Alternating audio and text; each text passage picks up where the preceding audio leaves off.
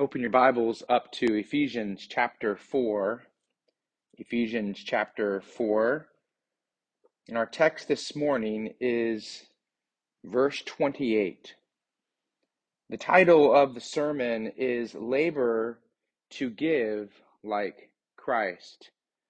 And today the scripture will give us a theology of work. One of the primary attributes of God is that He is a giving God. If you were to read from Ephesians chapter 1 through chapter 4, verse 24, those 90 verses, you would only find one command. And that's because those 90 verses are packed full of the blessings God has given to you in Christ. Ephesians chapter 1, 2, 3, and 4 through verse 24 is like God's great stack of Christmas gifts that are piled up to eternity for you. And as you read through Ephesians, there can only be one conclusion, and that is God is the great giver. And in Ephesians chapter 4, verse 20 through 24, we read about his gift of regeneration. When we believe the gospel and the gospel is applied to our life, we are united with Christ and we are given a new nature. And you can see that in verse 24. Notice verse 24. We have put on the new self, created, that's created by God, created after the likeness of God in true righteousness and holiness. Verse 24 is saying that God has loved you so much that he transformed your nature to be like his. So now you have the capacity by the power of the Holy Spirit to love and to give like God does. Our text is Ephesians 4:28. And in this text you learn to live like Christ by diligently working like Christ so you can generously give like Christ. Notice verse 28, Ephesians 4:28. Let the thief no longer steal, but rather let him labor, doing honest work with his own hands, so that he may have something to share with anyone in need. Verse 28 follows the pattern of Christ likeness that we found in verse 22, 23, and 24. That is, we put off the old ways, we put on Christ likeness, and we are being daily, continually renewed by the Holy Spirit as we meditate on His Word. So notice verse 28 the put off. Let the thief no longer steal. And and then what's the put on of verse 28? Rather, let him labor, doing honest work with his own hands. And, and then what is the renewed mind in verse 28? What's the truth that renews our thinking so that he may have something to share with anyone in need? So, verse 28 gives us a theology of labor and it's a theology that has Christ at the center of your labor, of your job. And verse 28 is what Christ like labor is to look like. But remember, as we have been talking about the past number of weeks, this is not just stop doing this, start doing this, put off this, put on this. This must be lived with the power of the Holy Spirit within us as He daily controls our thoughts and daily changes our mind through the meditation on God's Word. I mean, this is chapter 4, verse 23, becoming a reality in our life as He changes how we think about our work. And what is He changing in our mind, in our thoughts? What is the renewed truth? It's that you work to give, you labor so you can share with those in need. That is the truth that the Holy Spirit wants to change your thinking with. That is, I work so that I may have something to share with anyone in need. My life is about giving. Christ's likeness is a giving life. It reflects the nature of God. God loves, so God gives. From the nature of God, the love of God, comes the giving of God. And therefore, we have the nature of Christ, and therefore we should give like Christ. And so it's a change of how we think, of our values. It's that God has given me everything I have. So now what I do is I give back to Him in worship, and I give to others in love. So Christ like labor is diligently working so you can generously give. And this whole sermon does not matter at all unless you get this part, and that is that the Holy Spirit must daily change how you think about your labor. You must change from being a person who is selfish to being a person who is sacrificial. The Holy Spirit must change you from being one who takes for yourself to being one who gives for others. And you can't be the laborer God wants you to be unless you labor for the right reason. That you don't labor to consume, you don't take to have, we labor to give. And so Christ like labor is diligently working so you can generously give. And what does verse 28 teach Christ like labor is like?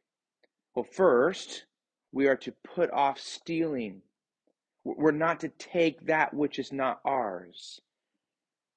One day there was a man who called a company to ask for a job. And he talked on the phone with the potential employer and had a little interview. And the potential employer asked, Why did you leave your last job? And the man replied, Well, they let me go because I took my work home with me. And the potential employer replied, Well, that's odd. Who was your employer? And the man answered back, Oh, it was uh, First National Bank. And if you don't get the joke, the man was fired for stealing from the bank. He took his work home with him. And so, verse 28 says that we must not steal. Notice verse 28 let the thief no longer steal. Stealing is taking or keeping that which is not yours. The sin of theft is rooted really in the truth that God gives people stewardship over possessions. God owns everything. And anything you have has been given to you by God. You are a steward of those possessions and those resources under the authority of God to be used to love God and to love others. Think about Joseph in Genesis. He was a steward of Potiphar's house. Joseph didn't own anything, yet he was able to do whatever he wanted with Potiphar's possessions as long as it further benefited Potiphar's house. And in the same way, God has made us stewards and has given to you what you have, so you will use it for his glory. So you will use it to steward, you will steward it to love other people.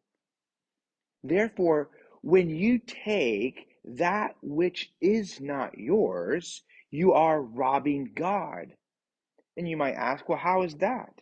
Well, God has given that thing, that possession to that person. They have stewardship over it. And when you take that possession from that person, you take what God has given to him. You're robbing that person and you are robbing God. Theft is wrong because you are stealing from a steward, but also theft is wrong because you are seeking to find joy and contentment in things, in material possessions, instead of God. You see, the heart of theft is, is covetousness. Covetousness is a sin of longing for that which God has not given to you. When I was in elementary, I can remember sitting in one of my elementary classes and looking at my teacher's desk, and there was a jar of candy. And I longed, I coveted that candy. I would think about taking a piece and being able to uh, maybe even win a piece, and I was not able to do that very often. And so I had this thought that if I was by myself in this room, I could have an opportunity to take one for myself. And so one time I had an opportunity. I uh, was able to walk around the the school, which was also a part of the church, when all the students and teachers were gone. And one day I went into that classroom, saw that jar of candy, and I took a piece of candy for myself. You see, my covetous heart wanted something that God had not given to me. And theft is then taking the next step and it's taking that which God has not given to me. So, how might theft be manifest in our life? Well, number one, you take that which is not yours. So, here's a couple of ways that we might see theft in our life, and you take that which is not yours. So, you're in a hotel and you have a really nice hotel that you're in. You know, hotels these days are getting more and more expensive. And so you see a nice plush towel and you think, oh, you know, I would, I don't have a towel like this. I would love to have a towel like that. So you stuff that in your suitcase and, and you think, well, it's not that big of a deal. They have a lot of money. But consider the sin of stealing that. You took from that hotel that which God has not given you. The hotel is a steward of those towels. You have robbed them, and therefore you have robbed God. And ultimately, you chose to love that towel, that thing, instead of loving God. Or, or kids, think about one of your siblings. Maybe they have $5 and they had it in their pocket and they were you know, carrying it around with them and they dropped it and they don't know where they dropped it at. And so everyone searches the house, nobody can find it. A couple weeks go by, and then you look at some point behind the dresser and you see the $5. And you think, hey, finders what? Finders keepers, right? And you keep it for yourself. No, that's called theft. God gave you that brother Eh, God gave that brother, I should say, that five dollars, and for you to take it from him is not loving your brother. And so you're stealing, you're taking something that is not yours. And so theft is taking that which is not yours. Theft also can be keeping that which is not yours. So you're at the store and you're at the checkout and all your items are going through and you go home and you open up your bags and you realize there's an item in there that you weren't charged for. And you think, well, they should have seen that, right? It's not my fault. I'm, I'm just going to keep it. No, that's theft. You must not keep that which is not yours. At my grandpa's funeral, the pastor who officiated told how he borrowed, uh, one day, he borrowed my grandpa's tools and he forgot to give them back. Then this pastor moved from Indiana to Wisconsin. And when he, when he unpacked, he saw some of those tools with my grandpa's name on it. So he called my grandpa up and he, he told him that he was going to drive down there in a few months and give those tools back. He asked my grandpa to forgive him for keeping that which was not his. that pastor realized to keep those would be stealing. And so theft can be keeping that which is not yours, but also you can steal time. You can steal time from your employer or from other people, and you can do that with laziness. Laziness at work is theft. Not doing your best is stealing. When you try to slide by or you do the minimal work, you're robbing that employer of what you owe him. And we need to calibrate our conscience to see laziness as theft. And when we are lazy, we are not fulfilling our responsibilities, whether that be at, at work or at home or in some type of ministry. I mean, think about it this way.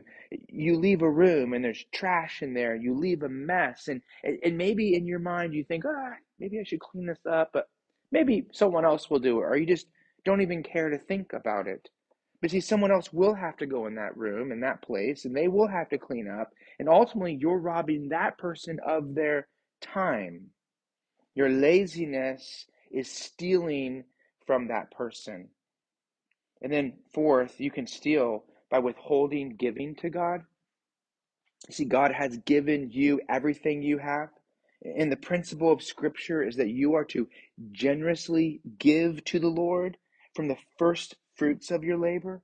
Proverbs 3 9, honor the Lord with the wealth and with the first fruits of all your produce. In other words, the very first thing you should do with your check or with that cash you get from your job is give the first fruits of that to the Lord. We have those boxes in the back and we have online giving so you can obey the Lord in this, so you can worship the Lord in this. And this is an obedience issue. This is an, uh, an issue of, uh, of worship. This is what we are doing when we give to the Lord. We obey Him, we worship Him. Now, you might think, well, Pastor Ben, that's the Old Testament, right? Giving the first fruits or or tithing or offerings. Isn't that Old Testament? They were to give a certain percentage of their income and well, absolutely that was in the Old Testament. You might say, well, that was the law, right? The law said they had to do that. We're not under the law anymore.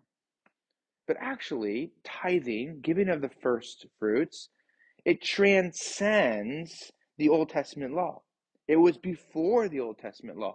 Abraham gave of his first fruits. He tithed. It's after the law. And of course, there is not a, a certain percentage God demands of you. Some people think you know maybe 10% is is a good number. And I think it is a good number to start with. The the the heart of scripture in giving is that we give out of a willing, generous heart. The question of giving is not how much do I have to give? The question is, how much do I get to give? And to withhold giving to the Lord of your income is to rob God. That's why in Malachi 3 8, God says, Will man rob God? Yet you have robbed me. But you say, How have we robbed you? I mean, you might ask that. How have I robbed God? By not giving or not, not giving generously? Well, he says, in your tithes and contributions. The Old Testament and New Testament pattern for giving was to generously give out of a willing heart. Some people think of the Old Testament giving as as just, you know, God hard-handed demanding you have to give this. But actually when you study the Old Testament and the, the giving of God's people, God called them to do it from the from the uh, from a heart of generosity. In fact, what you see with God's people when they are redeemed, what naturally comes out is this desire to give. Think about Israel when they came out of Egypt. Do you realize that God made them rich? The Egyptians gave away their gold and their silver and their jewels and their clothes. I mean, they were like, take this, Israel, take our take our riches, because they're just like, get rid, we want to get rid of you guys. And so God made them like kings and queens. God made them rich. Well, why did God give all that to them?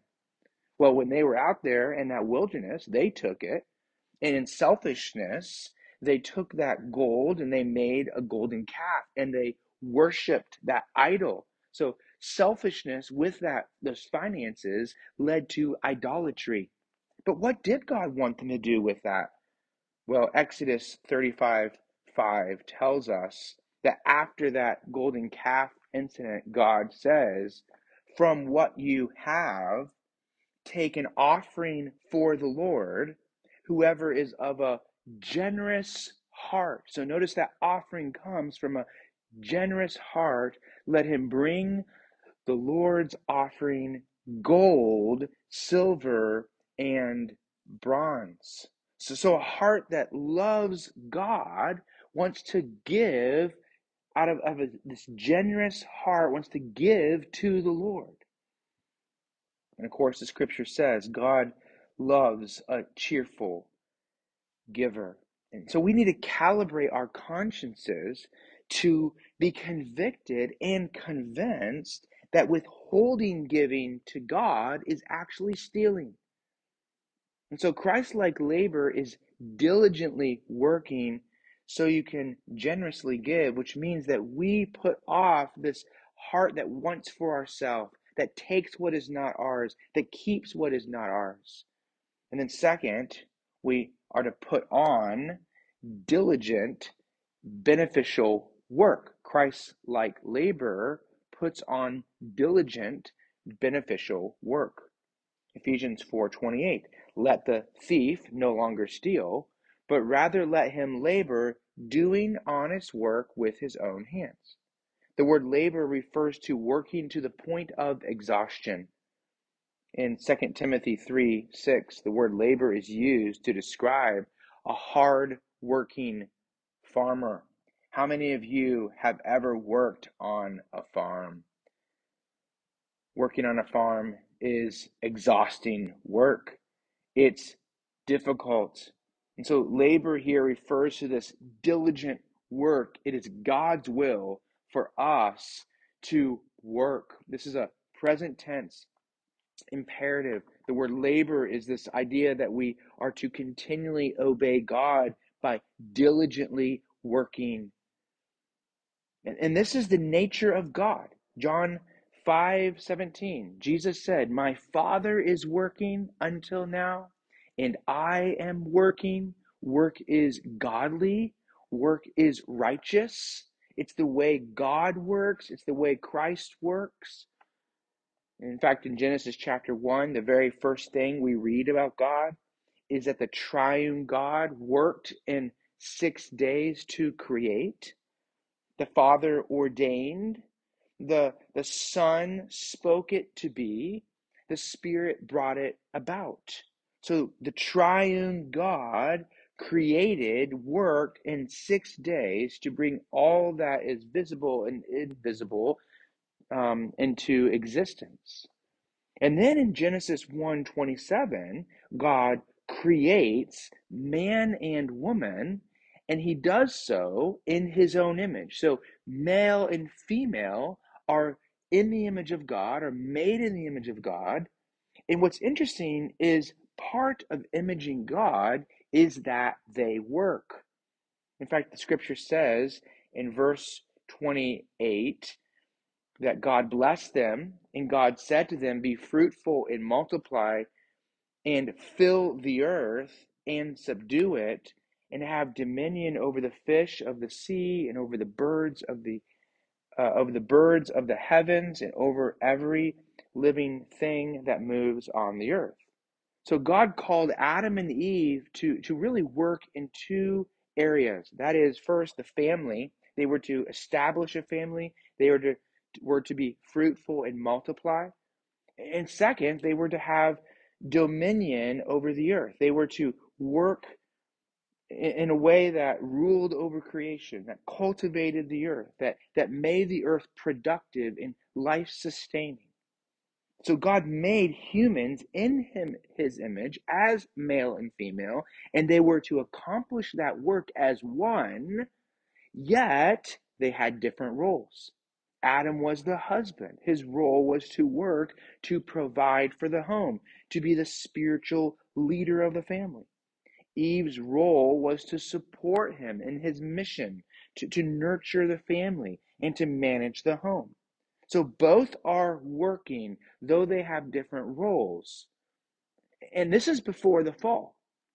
So, so what you see in Genesis 1 and Genesis 2 is that man and woman are to work.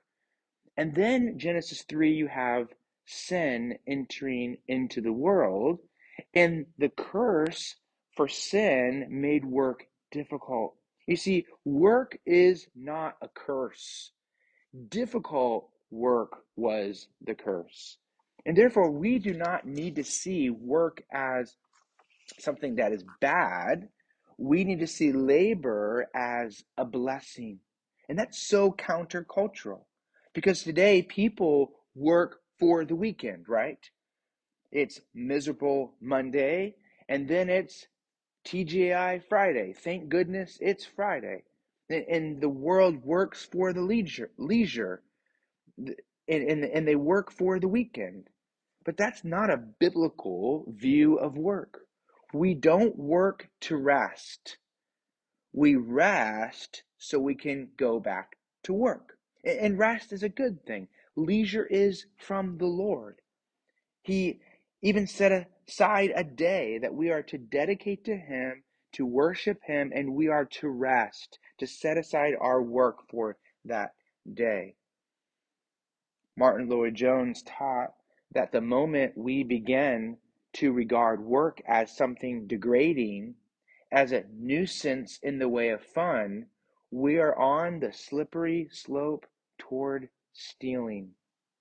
So I think parents, as we think about raising our kids, one of the best gifts that we can give our kids is to teach them the discipline of hard work. Get up in the morning at a decent hour, go to bed at a decent hour. Have them, encourage them to enjoy the labor of their hands. And there's a God given fulfillment in working and accomplishing tasks. You see, if you sit down and you're lazy all day long, you play video games, or you binge watch TV, how do you feel at the end of your day? You feel lousy. I can remember growing up, I had something called a Game Boy. Some of you might know what that is. And I can remember days where I, I sat down and I played Tetris all day long. You know, Tetris, you, you fit those shapes into different places. And, and I would go to bed at night and, and dream of Tetris, like dream of those shapes and how they could go. And But I can remember doing that, you know, for an entire day and then just feeling so lousy at the end of the day. Well, Proverbs 13:4 says the soul of the sluggard craves and gets nothing. The soul of the lazy person is empty. But the rest of that verse says, while the soul of the diligent is richly supplied. When you work hard and you accomplish something, there's a built in satisfaction in that. For some of you, you feel sad or, or down, and it could be that you need something to do. And at the basic level, God has called us to labor, doing honest work with our hands. And so, the word labor tells us that God's will for you is to diligently work and of course, this will look different for men and for women and for children and for those who are retired. But the point of this passage is clear it is a sin to be a lazy bum. In fact, did you know that in Second Thessalonians chapter 3, Paul instructed the church not to admit someone into membership who was lazy? And, and also, if there was a person who was lazy in the church, to call that person to repentance. And if they didn't repent, to remove them from the membership. In Second uh, Thessalonians 3 6, now we command you, brothers, in the name of our Lord Jesus Christ, that you keep away from any brother who is walking in idleness, in laziness.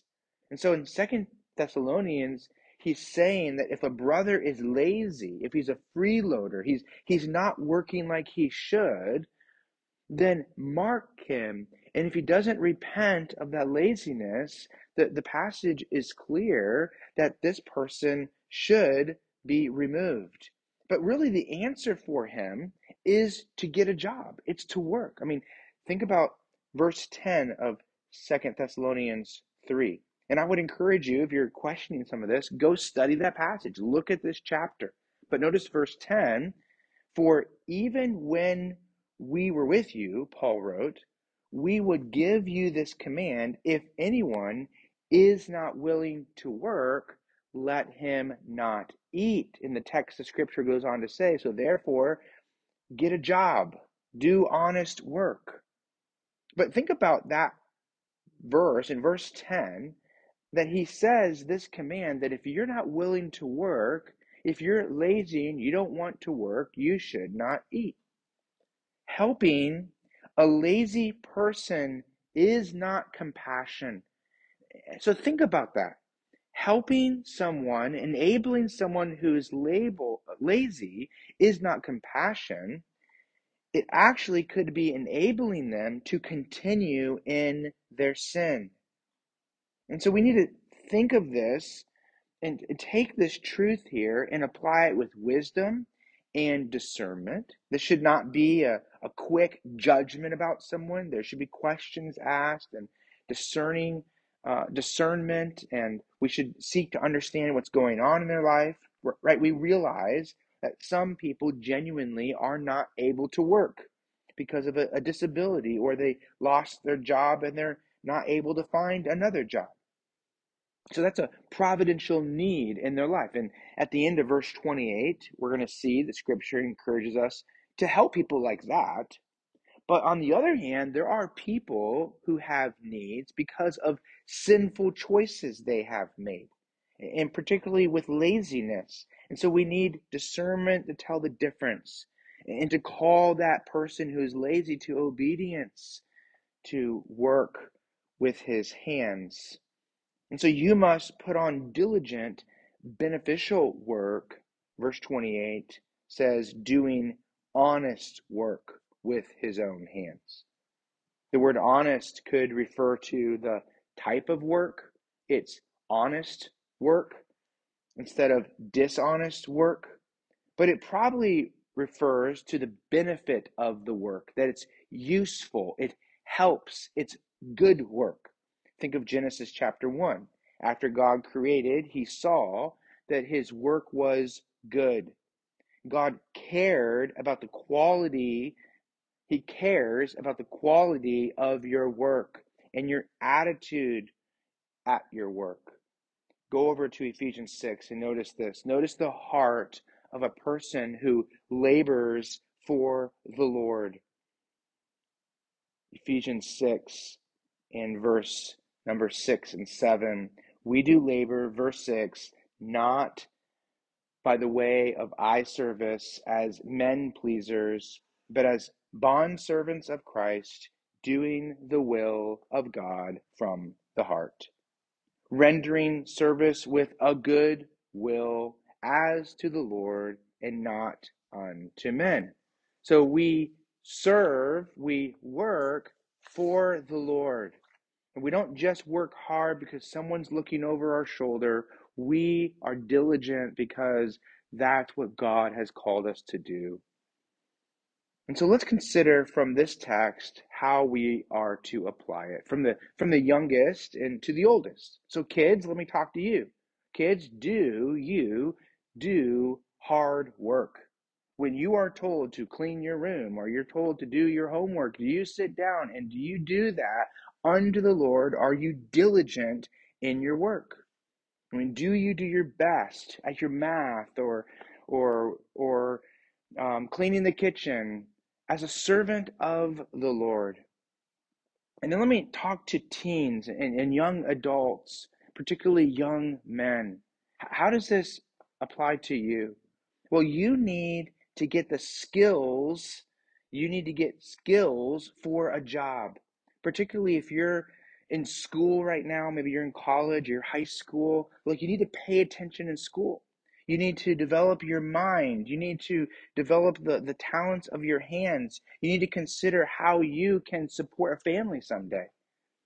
There, there are many men that I've met in their 30s, especially Christians, and they have little skills. They have little experience. I mean, they, they're maybe really good at sports because they really focused on that, or they're really good at playing video games, but they don't have any skills for a job. And it's like they're 34, 35, and they're going, Well, what should I do with my life? And, and something failed along the way. At some point in their high school, in their 20 something age group, they should have come around to the realization that they need skills to have a job. And so, getting skills for a job is one of the most spiritual things you can do as a Christian young person. Think about that. If you're in school right now and you're gaining skills to be able to work a job, one of the most spiritual things you can do is study. If you're going to a trade school, one of the most spiritual things you can do is pay attention and learn that trade so you can do what God has called you to do, and that is to labor with your hands. And then think about all the rest of us, those of you who are going back to work tomorrow. What is your attitude at work? What is your work ethic? Do people see the difference in how you work? And if they don't see, I mean, maybe you don't have a lot of people around you. God sees your heart. And does he see a heart that enjoys God while doing the work? So Christ like labor is diligently working so you can generously give, which means you are putting off stealing, you're putting on this diligent, beneficial work, and you're doing so with this mind that's renewed with the purpose of work. And that is that you work so you can generously give. Notice verse 28. Let the thief no longer steal, but rather let him labor, doing honest work with his own hands, so that he may have something to share with anyone in need. This introduces the so what introduces a purpose clause. In other words, the purpose of diligent, beneficial work is so that you may have something to share with anyone in need. This is giving us the purpose of your daily labor. It's so you can give. And this is what the redeemed life looks like. I mean, Zacchaeus stole as a tax collector. He skimmed off the top. He became rich. But when God saved him, he gave. He gave back four times what he stole. And what changed in Zacchaeus is Zacchaeus went from one who was a taker to one who was a giver. Zacchaeus lived like Christ. He worked to give. And this is the response of those who are redeemed. In Acts, after people were saved, they began to give. Acts 2:45. And they were selling their possessions and belongings and distributing the proceeds to all as any had need. There it is. They had needs. And they were per- predominantly doing that through the local church. They were taking those those gifts and laying them at the apostles' feet, and the church was distributing distributing those funds to those who had needs, people who had lost their jobs because they became Christians, people who were suffering, those who were going out with the gospel. This is not Christian socialism. Right? Karl Marx believed basically this what you have belongs to everyone to help the needy. So his philosophy, this socialistic Marxist communist philosophy, is what you have belongs to society, belongs to everyone, of course, managed by the government, to help the needy. And honestly, that's the philosophy of many of our government policies. But that's not Christianity. See, Christianity teaches what you have belongs to you, given to you by God. You're a steward of that, and you should use that to help others, to help the needy. So it's your responsibility to use what God has given to you to help the needy, and particularly through the local church. And so, what was happening in the early church, where where Christians saw needs, they they they gave abundantly to help those in need. And verse 28 teaches here then that the regular practice of believers is to take what you earn and to use it to meet needs. The word share means to give from what you have. So notice in verse 28 you labor so that you may have something to share. What's the something there? What is the something you're sharing? Well, for us, it's called a paycheck, it's called a, a direct deposit. So it's the earnings from your labor. That's what verse 28 is speaking about. This is not talking about you volunteering your time, right? Though that's something good to do. This is not talking about you using your talents for the Lord, though you should. This is speaking specifically about that paycheck you get when you uh, take something home from work, when you when you get paid for your work. So kids, this is that $20 that you get from grandma in your birthday card. Teens, this is that cash you get for babysitting or for cleaning up that person's yard. Employee, this is the direct deposit you get once or twice a month. And here's the question Why has God given that money to you? What does God want you to do with it? And the answer for most people is what? To do what I want to enjoy my life however I want to. So if you're a kid, I, I want to save up for that skateboard or that toy, right? If you're an adult, I, I want to I want to pay for that vacation coming up and and we have this these lists of things that we want to do or I've gone into this much debt because I've tried to do this much stuff or have this much stuff and I got to pay all my debts off. And so we view what we have as a way to fund basically our what we desire to be a, a lavish lifestyle. But what is what does verse 28 actually teach should be our view of work? What should we actually do with that income that we receive?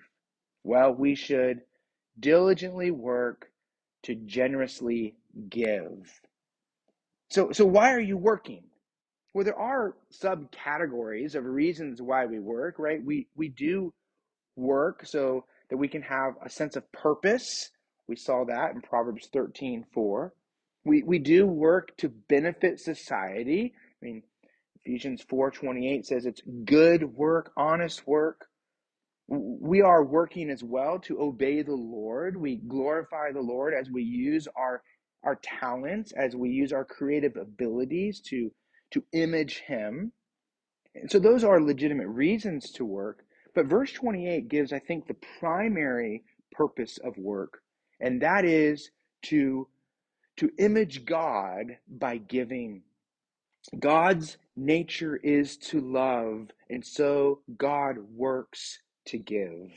The whole earth enjoys the the the life that God has given to them, the blessings and provision that God has given to them because God is a giving God. And every person in this room, every person hearing this message, needs God's work of grace to save them. You see, my friend, you are in need of God's free work of grace. Jesus Christ, He lived a perfect life. He did the work of obedience. He did what you could not do. He lived a perfect life. Jesus did the work of paying for your sin on the cross. He did the work which you could not do, and that is, He paid the penalty for sin. Jesus rose from the grave. Jesus did the work that you could not do. He defeated sin and death and hell. And then He is offering to you eternal life if you trust in his work. You see, God is a God who works, and he does that by his grace. And so we are to labor like Christ by diligently working so you can generously give. The Apostle Paul said that it is more blessed to give than to receive. And, and in Acts 20 35, Paul was saying that that's why he was such a diligent worker. He, he worked hard to help those who were in need. He says in that text of scripture in, in Acts 20 35, he did that. And he says, and one of the motives for him was it's a joy to give. He, he says Jesus was the one who taught that phrase. And we don't have this in the Gospels, so this must have been passed on to Paul. But Jesus taught that it's a blessing to give. Yes, there's a there's a satisfaction in working, but really the joy comes after that as we use those funds to help those who are in need. And so here's a question. Who are those in need? And so let's consider the order of priority for the needy. First of all, those who are needy in your life are those who are a part of your household, those under your roof. 1 Timothy 5 8 speaks about the church caring for widows, and that's appropriate, and we should do that. But in that passage of scripture, he says that really the responsibility to care for those of a household is a responsibility of the family. And so, if there's a need, really the first call should be to call the family. Scripture says in that passage that if you don't care for your own household, you're worse than an unbeliever. So, so we, if we see a need in someone's life, we should ask, does the family know?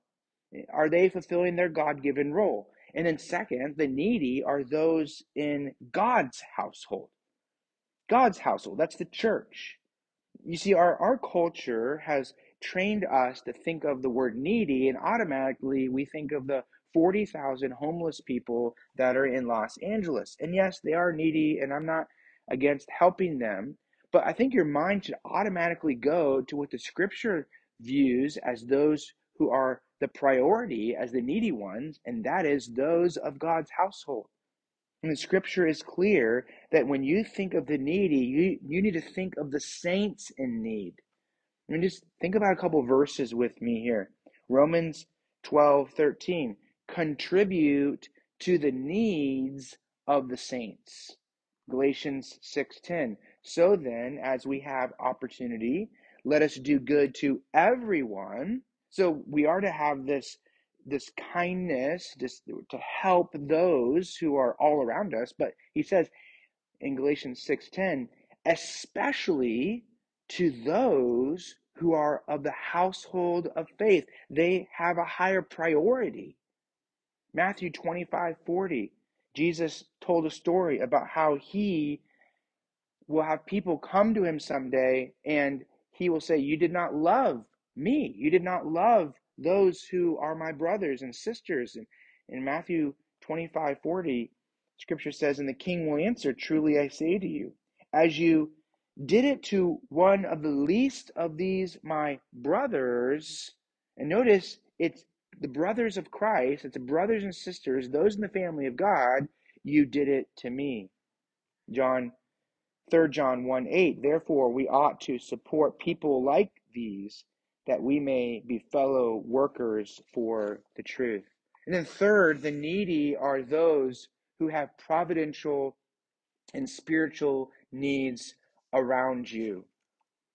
James chapter 1 verse 27 religion that is pure and undefiled before God and the Father is this to visit the orphans and the widows in their affliction. And really that's looking around and seeing who are those that have these providential needs that I can help. It's I think it's actually just even living this life where you're just observing the needs of people around you. And it's this heart that you desire to image God by generously giving. So here's a question Are you a generous giver? John Bunyan wrote in Pilgrim's Progress A man there was, though some did count him mad, the more he cast away, the more he had. And that reflects a truth of Scripture that we are to abundantly give. Some people might think it's crazy, but actually, it's the way of the Lord. This summer, I read a biography about C.T. Studd. And it tells a story of his father, who was one of the richest men to live in the late 1800s. And his father heard the gospel from D.L. Moody, and he was saved. And he lived this opulent life. He was very wealthy, you know, houses and, and carriages. And but after his conversion, he began to give away his money. He would give away his money to missions to, to, to the uh, missionaries and to churches and to support gospel endeavors. He had three sons, and they were just at first aghast by this. You know, this was their inheritance being thrown away. Of course, they were filthy rich, so there was plenty of it. But but still, it was like, what's he doing? They had a huge dancing hall, and, and that basically turned into a preaching auditorium. So these young men saw their dad's passion for Christ and how he used his business and funds to further the gospel. Well, eventually, C.T. Studd's dad died, and they were shocked by this. But but his life affected C.T. and his brothers. Eventually, these boys received Christ. C.T. Studd gave his life to Christ and decided to go to China to be a missionary. And in, in his decisions to give his life to the Lord, he decided to give his entire inheritance away to gospel work. People thought he was insane. C.T. Studd said at one point in his life, Only one life will soon be passed. Only what's done for Christ will last. I don't I don't think CT Studd's dad nor CT Studd regrets giving away one pence of their money because what they gave lasts for eternity. What's interesting about some of the money, some of the money that CT Studd gave away is that he gave some of it to George Mueller. And George Mueller is remembered as a man who prayed and God heard and answered his prayer. But uh, he should also be remembered as a man who gave. George Mueller, as they've looked at George Mueller's records, they have seen that his accounts show that he regularly gave away 50 to 80% of his income to gospel work. Think about that. 50 to 80% of his gospel work. He viewed giving as a way for him to worship the Lord. In fact, George Mueller said this God judges what we give by what we keep. Isn't that an interesting way to look at giving? So, Christ like labor is diligently working so you can generously give. And so, are you diligently working? Are you generously giving and this starts with planning, this starts with praying, with budgeting, surrendering my income to the Lord, and seeking to use my treasure on earth to store up treasure in heaven.